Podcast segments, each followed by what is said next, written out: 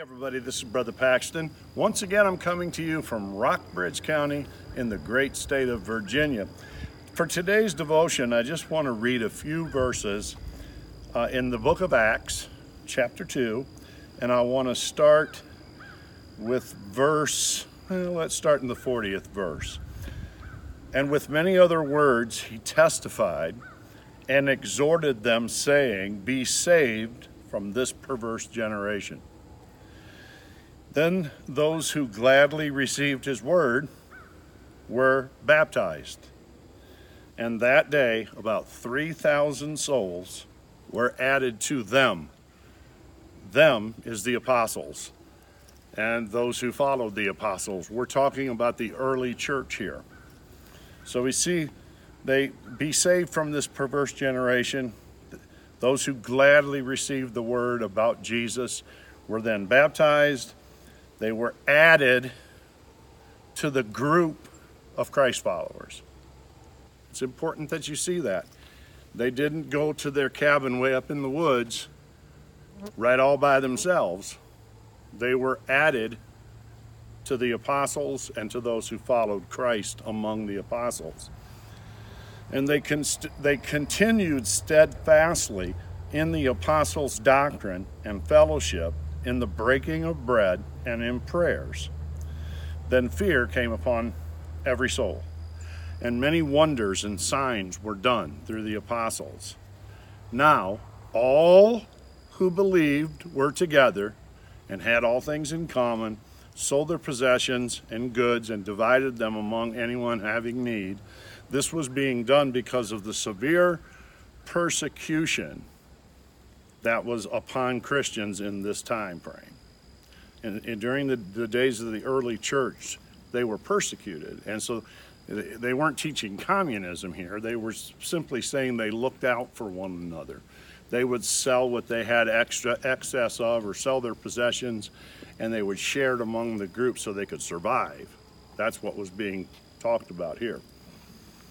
And uh, so, continuing daily with one accord in the temple and breaking bread from house to house, they ate their food with gladness and simplicity of heart. So, we see one thing daily they met in the temple, and daily they also went from house to house, praising God and having favor with all the people. And the Lord added to the church daily those who were being saved.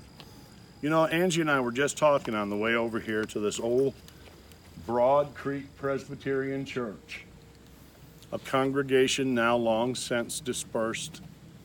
But we were talking about um, we were going to take pictures of our beautiful trip through the mountains.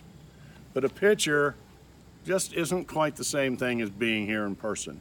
It, a picture doesn't do it justice. A picture doesn't show uh, the way you see it with your eye when you're here. And that's the same thing with church. You know, TV church is fine, and it's a good thing to have to supplement your study for the Lord. But it's, it's just not the same thing as being there in person in the presence of God. There's, there's a presence of God, and it comes with levels. There is one level of the presence of God that is there, just you right by yourself, as you pray and as you read the Word. There's another level of the presence that you experience whenever two or more are gathered in my name. And then there's that corporate level when they were all in the temple, when they were all together, when they all uh, crammed into somebody's house then that's a that's a higher level of the presence of God. Actually, you can sense it in such a way that you feel undone if you don't go. And I think that's the way God intended it. Now, don't get me wrong, as I said, there is a presence of God that goes with each and every one of us on the job, every day, wherever we are. Jesus is there, absolutely. But there's a level of the presence of God that is in the corporate worship of the saints. And it's just not the same looking at a picture. How many of you would like to say your spouse, maybe some of you, your spouse has passed on, and you have a picture of them right there by your bed, right there by your chair. And when you look at it, it's not the same thing as when they were there. Your mind fills with wonderful memories, but then you realize they're gone. I'm looking at a picture. We don't want that to be the case with our Christianity where we're TV, TV Christians. We want to get out among the happy people of God and worship the Lord in corporate settings. And we want to take that message to a lost and dying world that needs the gospel of Jesus Christ. There's a lot more I can say right here, but what I want to encourage you to do is be a part of a local congregation. Be a part of their programs. Be a part of their doing life together because it's a lot better than looking at a picture. It's a lot better than doing life all by yourself.